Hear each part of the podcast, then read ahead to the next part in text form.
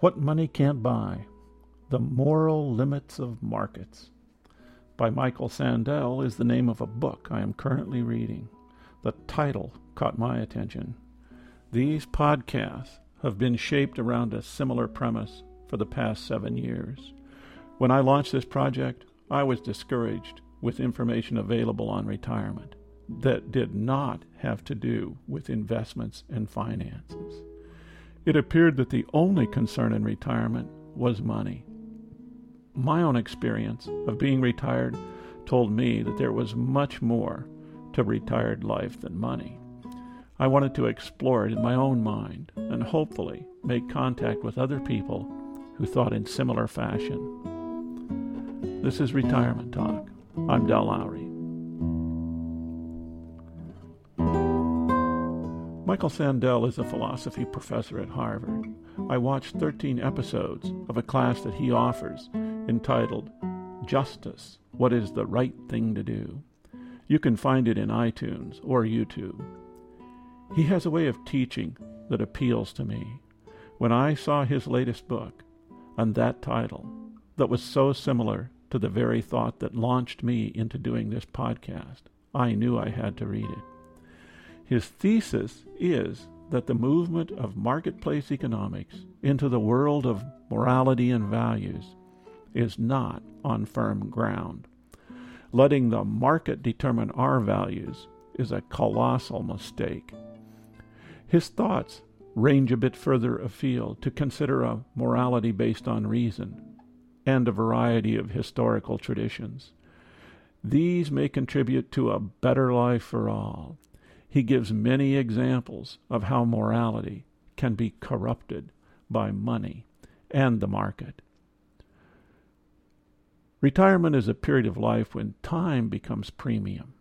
Certainly money is important in daily living, but time is definitely a commodity that is in limited supply.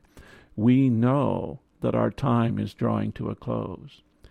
We are in the last major phase of life. Whatever we may wish to do in life takes on a sense of urgency. When I told my daughter of a plan I had for when I got older, she responded with, "Don't wait too long, Dad." During the last seven years, this podcast has ranged over literally hundreds of topics. When I launched it, I had no idea that it would run for seven years and be published almost once every week.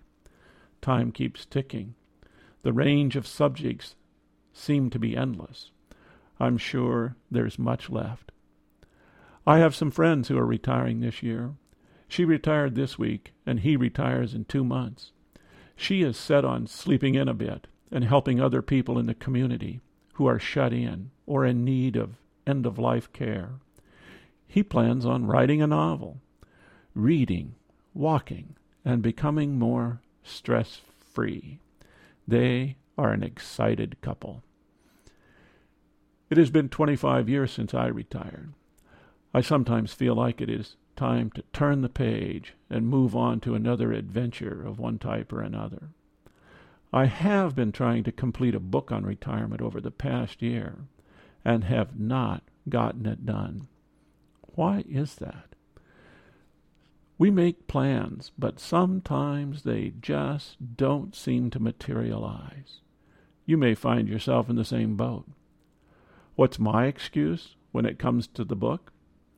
There are several reasons. I'm reminded of what an old friend of mine in Alaska responded to a choice I was trying to make with, "Well, you'll do what you want to do. That's what we always do." I think he's right. For me, time with my guitar outweighs my desire to write a book. I do not short myself time with the instrument. Paying attention to detail and being relaxed are two of my biggest weaknesses. The guitar and music requires both, and thus has a very strong appeal. I've always liked the challenge to improve. It agrees with Spinoza's theory about the nature of happiness being the continued movement towards something greater than that which we have. The guitar will challenge me right into the grave. I sometimes feel like the world is awash in books. I see them sitting in libraries or garage sales for free. I see them thrown in the trash. They seem like dandelions, flowering and quickly fading away. I have to admit that I'm not a writer. It requires a finely honed skill to turn a phrase and wrap tens of thousands of words together in a meaningful fashion. I challenge my writing skills with these thousand-word podcasts each week. That's about enough. It would be nice to check off my life list the goal of writing and publishing a book, but at this stage in life, I find more satisfaction playing the scales on my guitar. It's fun.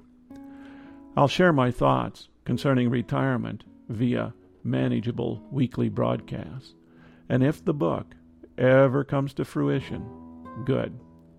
And if not, that will also be good. It's been the basic premise of these podcasts that there is more to life than money. Thinking carefully what we are doing with our limited time seems much more important. Do you harbor goals that seem to be ever evasive? It may be that you now have other interests that hold greater value. It might come as a relief to carefully consider my friend's admonition that we are doing what we really want to do. This is Retirement Talk.